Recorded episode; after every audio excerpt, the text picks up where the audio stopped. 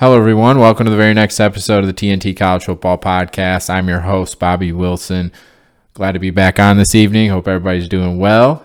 Glad to be back on with my good buddy Pete Calin as we're going to talk UConn Husky football. After taking a week off from the Super Bowl last week, we are excited to be back. Pete, glad to have you. Glad to be back. Hello, Husky Nation. Hope you guys are ready for another great show. So we're ready to jump in some topics. So talk about some blue and white football. Let's go get it. Yes, sir. We got uh like you said, we got some fun stuff to talk about. We got a couple former players. Well, I shouldn't say a couple, a handful of former players with some uh, opportunities at the professional level that we're going to be discussing. Obviously, we have to talk about the newly uh, scheduled uh, home and away with Delaware. I know you're fired up to talk about that, Pete.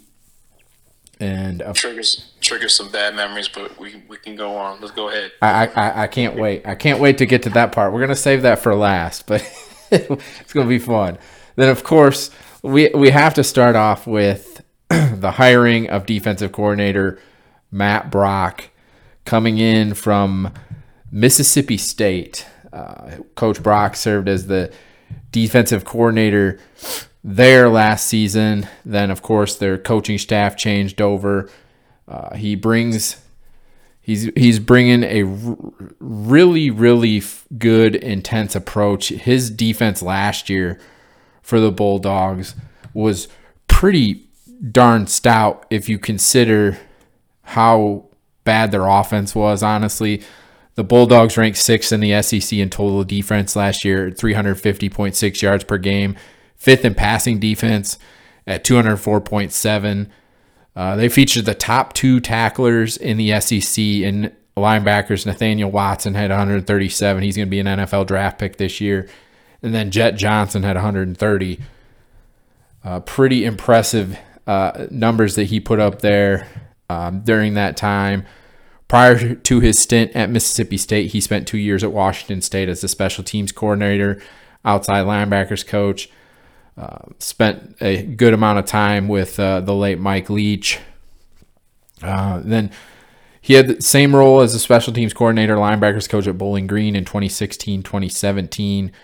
He was a nominee for the Broyles Award, giving to the top, top assistant coach in the country for his special teams units while he was there ranked among the nation's top 20 in punting average. He was four. They were fourth kick return defense. They were third punt return defense. They were 20th.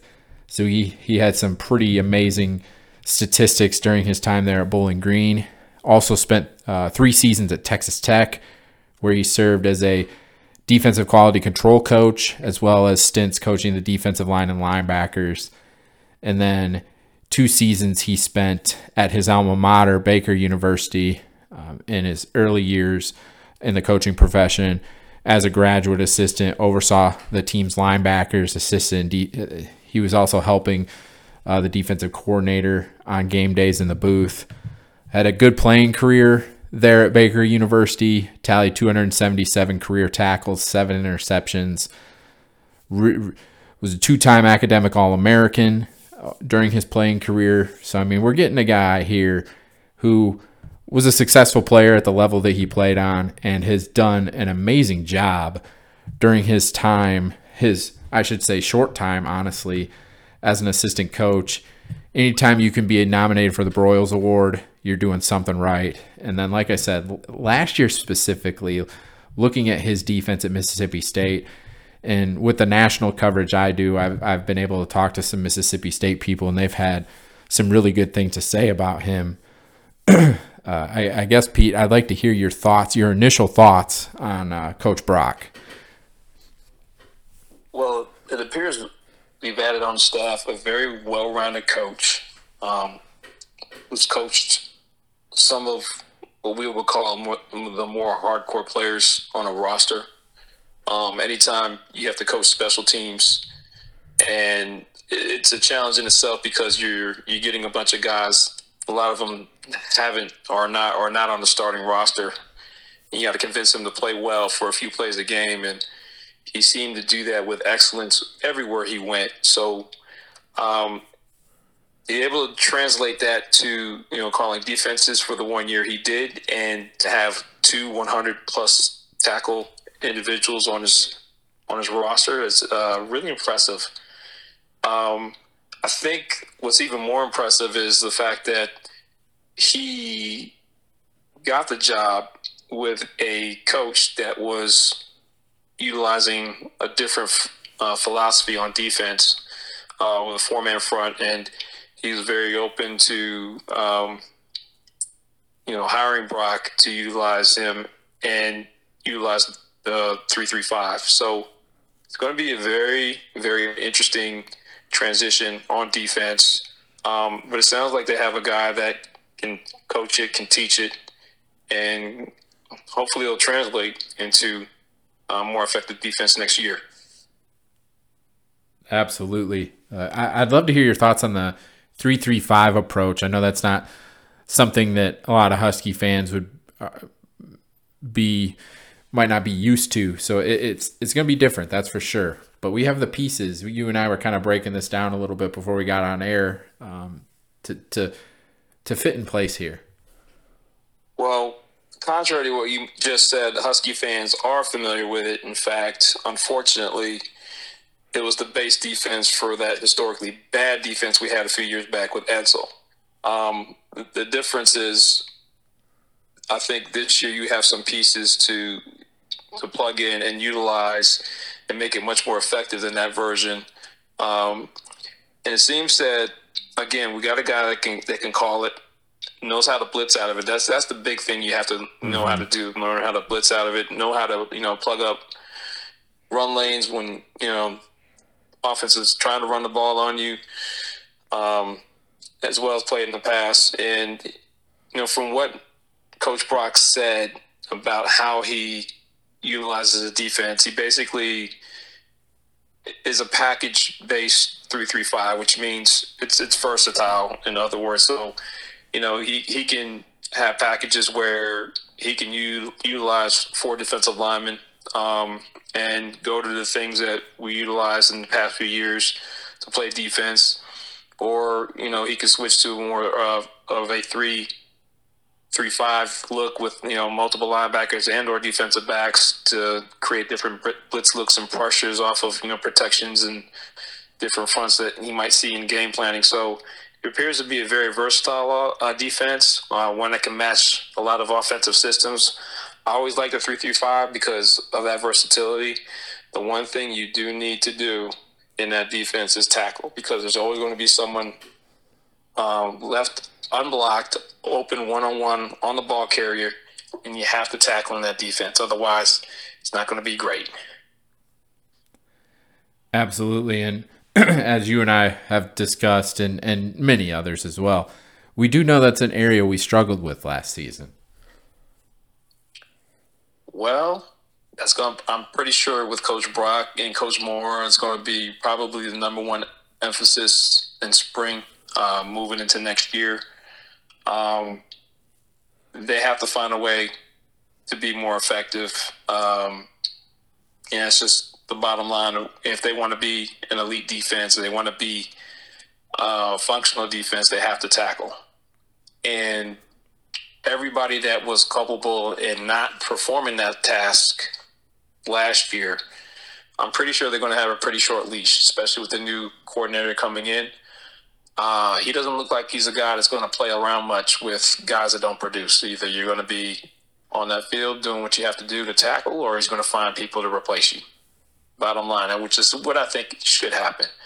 Um, we're not dealing with puppy dogs anymore on the defense, or you know anywhere on the roster. We're trying to be in a you know a functional upper level Division One program, and the players got to make the decision to produce. And this is the time of the, of the year to you know to train your body and train your mind and get yourself ready. Absolutely. What What do you think is the most important position in that defensive alignment?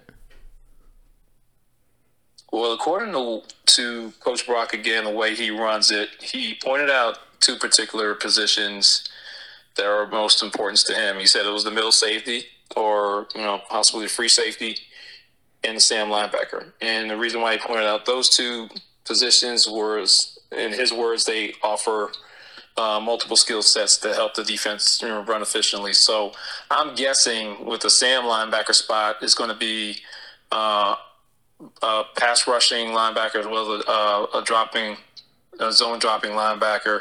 Much the way you know uh, Roy Randall was used a couple years ago, um, and with the free safety, I'm assuming that's a guy that is not only a middle safety and a, a deep zone player, but one that can come down and be an extra nickel defender or slot defender, uh, play man to man on a slot receiver, and do so effectively. So, um, be interesting to see who stands out, who rises up to fulfill those roles on that defense. Absolutely, and I know we've talked about this a good amount, but how how important do you feel it is hiring a defensive coordinator now, especially with someone at, with the experience like Coach Brock? Well, he said it in his own press conference, and we kind of said it in previous shows. It's just going to free up uh, Coach Mora to be more of the head coach he needs to be in today's world of college football. Um, he has to free himself up to be more of that CEO, that managerial type figurehead uh, to make sure everything, all the operations are running. And if you know you have someone that's proven themselves at the highest level of college football, like Coach Brock has in the SEC, I think it adds a lot of peace of mind to Coach Mora to know that you know he's he's placing what he probably considers his baby, which is a defense, into some trusted hands and someone that can uh, put them in a position to succeed and, and run that part of the of the team well. What do you expect to see from this defense next season?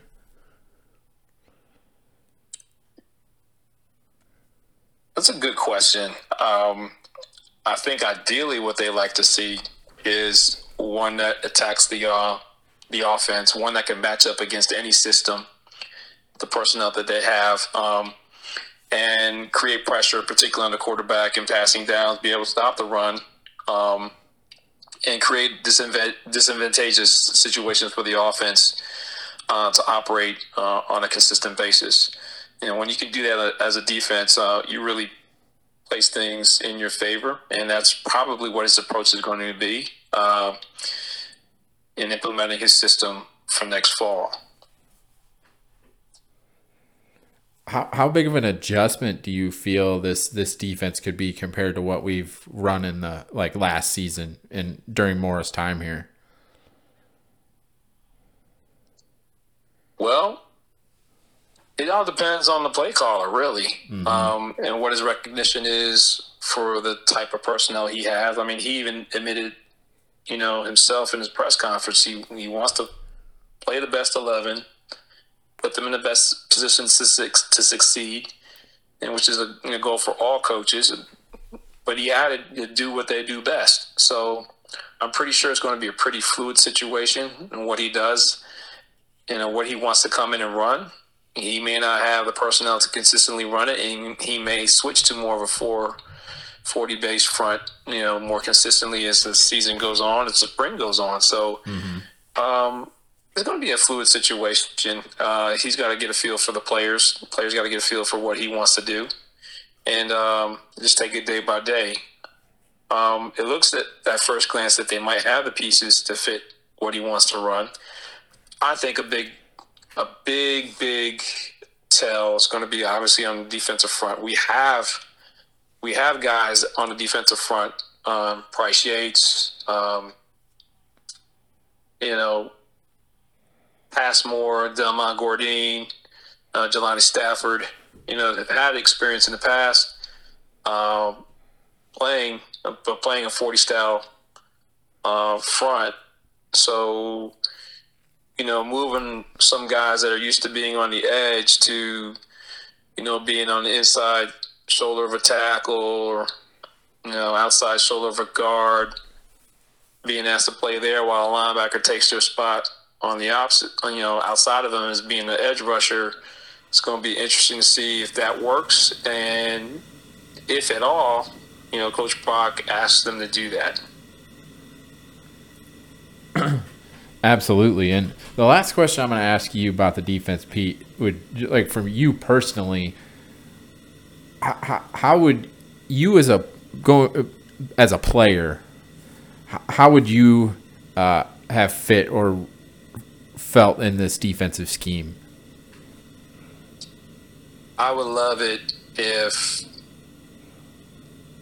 Coach Brock's the kind of guy that loves the pressure offense. If he likes to blitz and bring heat, I know as a cover guy, it's going to bring opportunities to pick the ball off because it's going to hurry the quarterback to make decisions. So, um, you know, off of certain tendencies, I'm going to be able to, you know, predict where he throws, what depth, what he likes to do when he gets rid of the ball in those situations, and possibly create some turnover opportunities.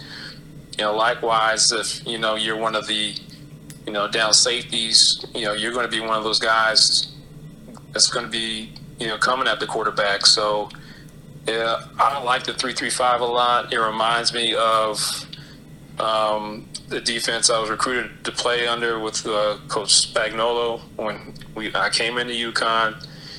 You know, he hasn't changed in thirty some odd years. He runs some of the same things that um, at the pro level he ran back then at UConn, and so I would be excited. Absolutely, and, and Coach uh, Spagnuolo has had uh, some success. We can just say. Yeah, I think, he's ended up pretty good for himself. Let's put it that way. But again, I mean, the three three five, I like it because as an athlete, you're challenged to do multiple things. So you know, from an athletic standpoint, you're challenged to cover, you're challenged to cover one on one, you're challenged to cover zone, you're challenged to blitz, uh, you're challenged to tackle, tackle well, and tackle in one on one situations. And if you're a kind of guy that wants to round their game out like that and show out for NFL scouts that you can play. I mean, it's the perfect system, mm-hmm. you know, mm-hmm. to ball out in because you know you're going to show all your all your skill sets. Um, you're going to be asked to do so and execute them. So uh, I would like it. Awesome. I, I love hearing that, and we'll we'll shift now to a handful of players now that are working to get to the next level. Uh, really good news here. Christian Haynes and Eric Watts get NFL Combine invites. Really happy to see that for both those guys. I mean, we, we know Christian Haynes is going to go second, third round. He's going to be a day two pick. And, and Eric has really done well for himself as well. And, and I think both of those guys are going to put on good showings at the NFL Combine and really solidify their spots in the draft as much flack as UConn football gets sometimes for quote poor products, the one thing we always seem to do well is that when we get guys that go to the combine, they do really well. In fact, the last time we had a few guys at the combine, one set a world record in the broad jump. Um, we have guys that have ranked in the top I guess five all time in uh, in metrics, certain positions. Um, Byron Jones, who I mentioned with the broad jump, I think uh, I want to say our wide receiver coach Kashif Moore is in the top five or ten in vertical jumps ever for a wide receiver. I'm not mistaken. Hopefully, I'm not mistaken. But we have guys that produce and produce very well at the at the combine when they get that invite. I don't doubt that Christian Haynes and Eric Watts will do any less, um, and I won't be surprised if both of them increase their stock even more. You know, if you hear that Christian Haynes moves himself in the upper levels of the second round, or maybe even you know the top of the you know upper upper half, but the you know bottom half of the first round, I wouldn't be surprised at all. Mm-hmm. Um, Eric Watts has the typical body frame the pros love. He's big, tall, has long arms. He showed he can translate speed to power very well against some of the elite tackles. You know, in the practices they had at the uh, at the uh, Senior Bowl, and so now it's just a matter of you know showing their athleticism and and see where that takes them. But I think they're going to do well. Absolutely, and and we know another player that we excuse me another player that we have that didn't get an invite, Jackson Mitchell, he's definitely done more than enough for himself from his playing career. Uh, but we, like we talked about in the last episode, his performance in the in the East West Shrine Bowl, and I'm really looking forward to see how he produces when it comes to uh, um, the, the the draft day that we have at UConn coming up. I think you know he's going to have his opportunity with his pro day, and I think he'll do well. So I mean everybody at the East West Shrine game had nothing but complimentary things to say mm-hmm. about Jackson, about how he was the best linebacker on that team. And so when you when they're saying that, um, that means a lot, and because you're you know you're attracting the attention of peers, you're attracting the attention of you know coaches, pro coaches that you know have coached you for a week there. So um, big kudos to him. I mean, he's been nothing but a guy that's produced, has worked hard, and has had the talent to show. You know, in big in, in big time games, you know, he's produced, and especially when he's had other players around him um, to play well. So um, I think he'll go to an NFL roster. He'll earn his way to you know an NFL roster, and I think will turn heads. Um, won't be surprised at all. Absolutely. And speaking of a couple other guys that have turned heads for the next level, uh, Kevin Sclarcius announced that he is going to be participating in the CFL, the Canadian Football League Combine. He's been invited to that. That will take place March 18th through the 24th. Kevin's is, of course, from Canada, so he he fits exactly what uh, they look for in that league, being a homegrown product um, and – I, I think he could do some really good things at that level. Well, he's one of 71 prospects that have been invited to the CFL Combine, which will be held March 19th to the 24th. He's one of 60 of the top Canadian players invited there. So, mm-hmm. You know, despite maybe a slower year last year, you know, he's caught enough attention of people up there to, to earn a spot. And you know, we'll be anxious to see what he does with his opportunity. Um, he's he's shown an ability to make big plays here, you know, particularly in 2022 uh, when we needed him. Um, you know, with some work, I'm pretty sure he can do the same thing up in Canada. Um, so it'll be, I think it'll be a good opportunity for him, and I'll be anxious to see what he does with it. Absolutely. And another guy making the best of his opportunity, uh, former Husky Jake Godoin. Uh, I had, for those who don't know, I had him on uh, the podcast uh, year or so ago. It's been a little while, but excited to see him get an opportunity to play in the IFL with the Massachusetts Pirates.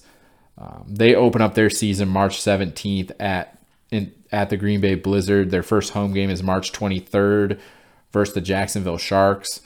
Uh, those who don't know, the IFL is a eight man football. They play on a 50 yard field. It's just like arena football for those of who, who remember who remember that uh, that league, which is also returning this this year. I might add, uh, but I'm excited for Jake because a great opportunity for him, obviously, to continue his playing career. And uh, there, there's a local team here in Illinois, not too far from me, the Quad City Steam Steam Wheelers I'm looking forward to going see Jake play when they play against them, and uh, just a like I said, a really good opportunity for him to keep playing at the next level. Man, football's football. Absolutely. And you know, if you're wanting to try to continue to play, and you know, you go through the experience of going to NFL camps and you know receiving feedback on what you got to work on. You know, sometimes it's just the very fact that you get repetitions in that helps you to improve your game. So, you know, kudos to, to Jake to continuing his, opportunity, and you never know what will happen. You know, with that with those opportunities and where they will lead to. Um, all he can do is put his head down, play well, put some film down, and you know, hopefully get a shot with the UFL or you know CFL. Just work your way up. I mean, he's earned those opportunities in the past. Um, no reason with a little bit of dedication, a little bit more, you know, time to his craft that he can't possibly improve his position. Um, I say go for it, man. Absolutely. And, and another guy, we haven't talked about this uh, really, but Brandon Boyer Randall got a, I believe it was a futures contract with the Washington Commanders, I want to say. Um, just re- really cool to see all these uh, former Huskies getting the opportunities that they deserve at the next level. And Pete, I know you've done extensive research on um, players at UConn when it comes to the NFL and the NFL draft and the players that we've produced. We'll, I'll repost that discussion that we had before about that. It's one of the best one of the best interviews I've ever done personally, just because of how well done your research was and everything. Um, but also, I think in the future we'll we'll dive into that a little bit more too and talk about it some more. But you you say continuously, Pete, but UConn produces pro, pro level players consistently and at an extremely high rate, and the proof is in the pudding. I mean, it's even more amazing when you think about the years of futility we had, mm-hmm. you know, over the last 11 years prior to Mora coming in, how many pros we still sent out. Uh, we've had roughly, I, I keep saying, about from you know draft picks in the first one through three rounds. Uh, we've produced more from 2009 to through 2022. 70 and then 75 percent of the Big 12 and about 60 percent more than the Big 12 teams um, in terms of total NFL draft picks. That's despite the losing seasons we had. And so, in fact, a lot of teams had to catch up, like Cincinnati and and some other and, and some other teams had to catch up to us um, because of the success we had in the past. Um, and you know, in terms of you know productive careers over two years, we were we were at a higher percentage than the basketball team was as um, it's probably the gap's probably closed because it was about only a five percent difference. Um, but you know, again, given the fact that we had um, those years of fertility, the transition in ads, head coaches, and presidents, to still be able to produce those kinds of numbers for our prospects is uh, pretty impressive. So, you know, imagine what we can do when we have things, you know, established uh, more established and uh, more consistent with, with leadership like we're doing now. Uh, I can't wait to see what the effects are going to be in, in the near future. Absolutely. Like we've said before, the sky's the limit. I mean, look look at what Mora is doing. Mm-hmm. I mean, he's. We talked about how, in order to be successful in modern college football, you have to have some kind of pro setup. what do we have now? We have a general manager. We have a director of player uh, personnel. We have, you know, all these different, uh, I want to say, uh, administrative and managerial positions coming in that's going to really help in the operations of, of the team. And it's really going to help, you know, Coach Mora wear the many hats he has to uh, being a modern college football head coach. Um, he's not running from it. Mm-hmm. Also, you know, you you documented earlier what roughly twenty five percent of the head coaches almost uh, transitioned. Almost, yep. So, but he's not one of them. In fact, he's he's done what he said. He's a man of his word. He's actually fortified everything at UConn to make it operable, at least to attempt to make it operable in this new age. And I, I can't do nothing but compliment the guy, man, because it could be a situation that's very be, be very easy to run from and make excuses for, and he's not doing it. Um, and we hit a home run in hiring this guy, and so we just got to give him benefit of the doubt and the time to develop this program in in very very intensely fluid dynamic circumstances um, that have not been seen before in the sport. Absolutely agree with that. That's spot on. um, shifting to uh, uh, commitment that we got um, since the last time we were on, another preferred walk on at the quarterback position, uh, Jake Triptree from Sayville, New York. He's 6'1, 185, two year starter uh, for his high school there in Sayville, New York. Uh, in those two years, threw for 3,771 yards, 45 touchdowns, and nine interceptions. 2022, he was uh, his team was the Long Island Class Three champions, and then uh, 2023 uh, Suffolk Division Three title game, and then he was a first team All Stater uh, this past year in 2023. Held offers from Long Island, Stonehill, Trinity College, Marist, and Lafayette. And then he had interest from UAlbany, Brown, New Hampshire, Dartmouth, Stony Brook, Columbia, Fordham, Penn, Villanova, and Holy Cross. Uh, another uh, successful uh, preferred walk on at the quarterback position that we're adding here. From the previous show, we we uh, were able to announce Caleb Smith, uh, same position. He was Connecticut Player of the Year and everything. Um, so another really good addition to the position here. It seems that we're starting to get a model for what they're looking for in quarterbacks. Um, having looked at film of Cole Welliver, um, you know, Caleb Smith, and now Jake Trip, Triptree, they are all very similar in terms of what they do, how they play, and you know, the skill sets they have to offer an offense. This is another guy that seemed to look very good in terms of you know ball placement, you know when to throw, um, know where where to target what we call targeting his ball.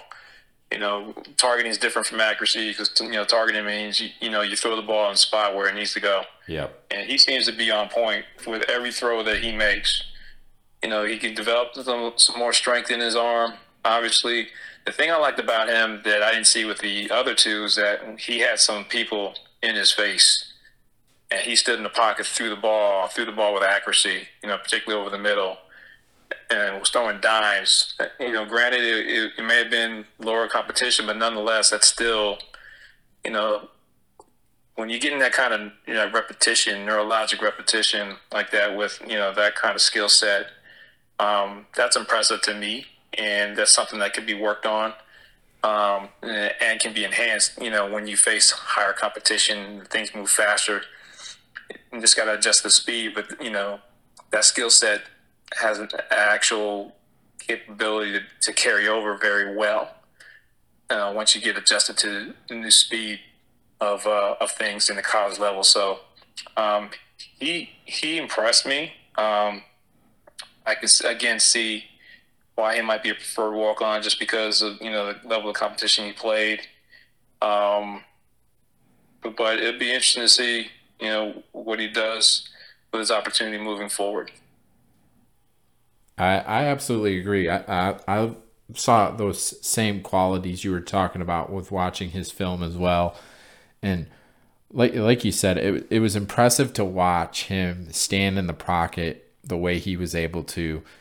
Um, at, at, the high school level, you, you tend not to see that very much. So I, I was impressed by that. I mean, again, he did good. I mean, it's you know you got to see what he can do against better competition because you right. know six one one eighty five. That's not a big guy, but he was one of the bigger players in his league. You know, and so you know that's always going to be a question when you know when someone's recruiting them, and you know, I got to be honest when you know, if anybody's listening out there, if you're wondering if your your son's going to measure up and stuff, you just got to ask one simple question: is you know, if if you're the coach and you're recruiting your son, would you be comfortable, you know, leaving your the fate of your job and feeding your family in the hands of your, the play of your son? It's a simple yes or no question. Mm-hmm. And so, you know, he has all those capabilities, but you know, at this level, does he have those those skill sets at the intensity to the point where a coach will feel that way? Um, probably not. something that he has to develop, as with the the other walk on. Mr. Smith, but I mean, they have the capability of doing it. They wouldn't have invited, invited them both to camp if they didn't. Absolutely. And again, uh, to see another kid from the region coming to Connecticut, that's always that's always a big deal. Yes, and and it, and in scouting in such a way where they see that the potential to have that kind of skill set fit in the offense that they're trying to run, and you know having him fit the kind of wish list that they seem to have in terms of what type of quarterbacks they want on the roster moving forward. You know, kudos to the scouting department at UConn for identifying guys like him. Absolutely, and we're, we're gonna we're gonna talk about probably the the the favorite topic of of this show that for for me I'm really excited to hear your thoughts and, and talk about this, Pete. But you're gonna trigger me right now, yes, yes. But we we have uh, announced schedule for Delaware playing home and away. We're going to go to Delaware in 2025. They're going to come to Connecticut in 2027. Pete, I know obviously you played against Delaware. Um, this this has to, of course, bring back some memories for you, but at the same time, it, it's cool to see the the regional aspect again of the schedules that we're putting together. I think it's a great pickup for the schedule for the team. Um, you have to respect Delaware and give mad respect to them because they are a traditionally champion, a traditional championship team. They were a dominant Division two program that moved up to one double A and it seems like at every stop that they've they've had, they've been successful. Um, you know, I have a little, you know, little personal issues with what they told me, uh, recruiting me out of high school. so that's why there's such a visceral response with Delaware when I end up talking about them. Um, fortunately, we beat them my very first year, I believe, and then lost every other game since, and they have like a twenty to seven advantage over us, which I would, would hope everybody would be motivated to change when we when we face them. And they're the type of team that likes to think, no joke, that they're on along the lines traditionally of Penn State, and that everybody else is beneath them in the East. So they're going to let UConn and all these these players know that they're beneath them, that they have arrived at Division One, and everybody else need to bow down to them because of their pedigree and their championships. And I'm not lying about that attitude, especially with the fans. So this is not a game that I want my little brothers to take lightly. I hope we kick the you know what out of them when we face them twice and let them know and put them in their place. And uh, that's all I got to say about that. So you're saying there's a budding rivalry potentially? We got to win. Yes. I, I, yes. I, and, and, and you know, I'm not going to be nice about it. I hope we, like I said, we, we need to win that game. Uh, I don't know about any other UConn football alumni, for, but for me, we need to win that game. That's that's bottom line for me. And I'll just leave it at that. Mora, you better win that game, damn it. if if nothing else, Pete Calin wants the UConn Huskies to defeat Delaware if, by all costs. That'll be one of my happiest weekends if we do that and we go down there and, and, and beat them in their own place. Yes. Especially in their first year at the FBS level. Absolutely. Absolutely. We just need to win.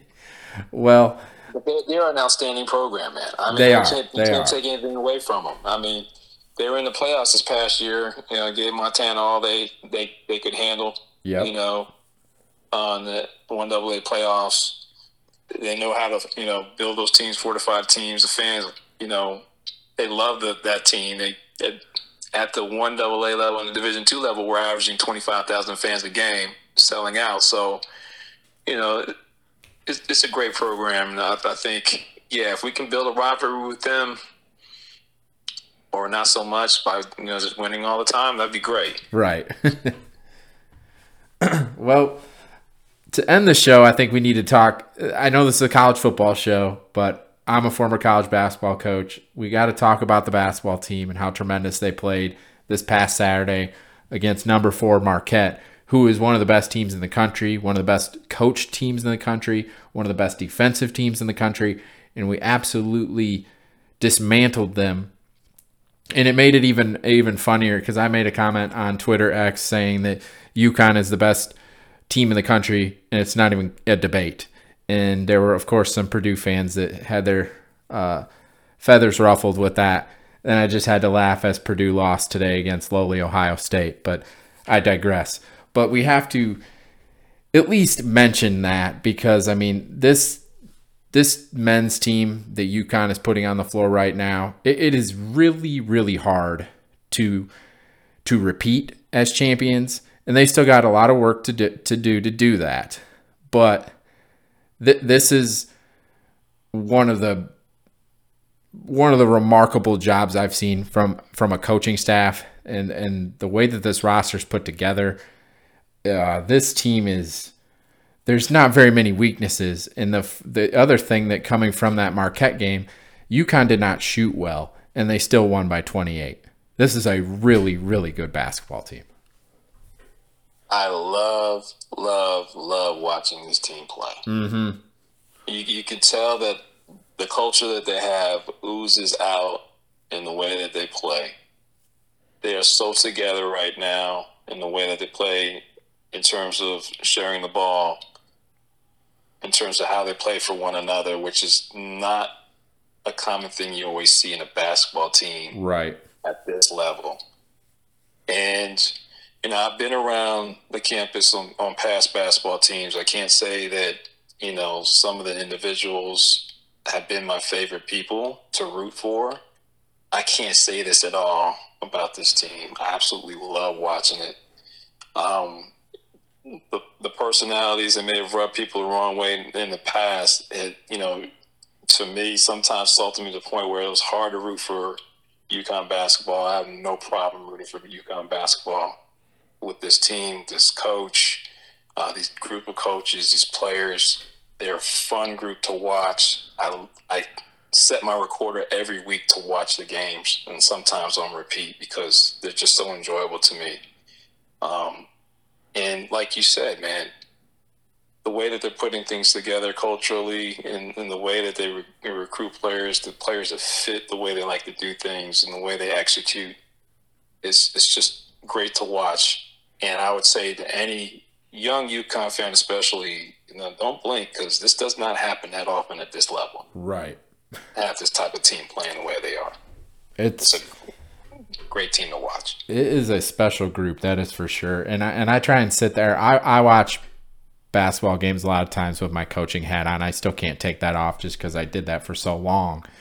Um and i just look at it i'm like man how do you defend this team? Because they do so many things well. And it's it, it it's it's remarkable. It really is. And uh again i just felt like we needed to talk about that just for a couple minutes just because it it's pretty remarkable what they're doing and hats off to them I mean, you beat the number four team in the country by 28 points. That's crazy. yeah I can't. I mean, and they're hungry mm-hmm. because they know they haven't won a regular season title. They haven't won a Big East tournament title in a very long time. And I know that irks them. And so they have something to play for. And then, you know, if and when they accomplish those goals, they have the rest of the country wanting to play them, saying that it could beat them and to chase history. And it was funny to hear or to see that Purdue fan kind of challenge you and basically tell you to shut up. And I'm thinking, does he know we haven't lost a non-conference game in almost two seasons? That's how special this group is. It's just, like I said, man, it's just special to watch, fun to watch, and you know, soak it up because you don't you don't find teams like this that often in college basketball. Absolutely. well, Pete, that's going to bring us to the end of the show tonight. As always, I love having you on. Appreciate you joining me every week. It's always a blast. Yeah, it's been great. It's been great to talk about these topics. Um, look forward to seeing how uh, Coach Brock brings the system in and implements it with the with the players and the pieces we have. And like I said, Coach Mora is doing a great job building for the present and the future. I think as best as anyone can. And uh, let's continue to support him, support our guys, and look forward to seeing how our guys are going to do, you know, with that little salty taste in their mouth from last season, what they're going to do to step up. So going to be a fun watch. Absolutely. Pete, let the listeners know where they can follow you. You can follow me on X uh, or Twitter at PCALIN33. Once again on X at PCalin33. Absolutely. Everybody give Pete a follow. And then you can, of course, follow me personally at coach underscore B Will and the podcast account at TNT College Foot One. As always, please uh, like, subscribe where you're listening to the show on Spotify. Leave a five star review. It's greatly appreciated. Helps get the show out to more people. And as always, Pete and I appreciate being able to uh, come out here every week talking UConn football. It's a blast. We love doing it. Uh, as always, go blue, uh, go UConn. Men's basketball, keep it rolling. Everybody have a good night. God bless. God bless. Go Huskies.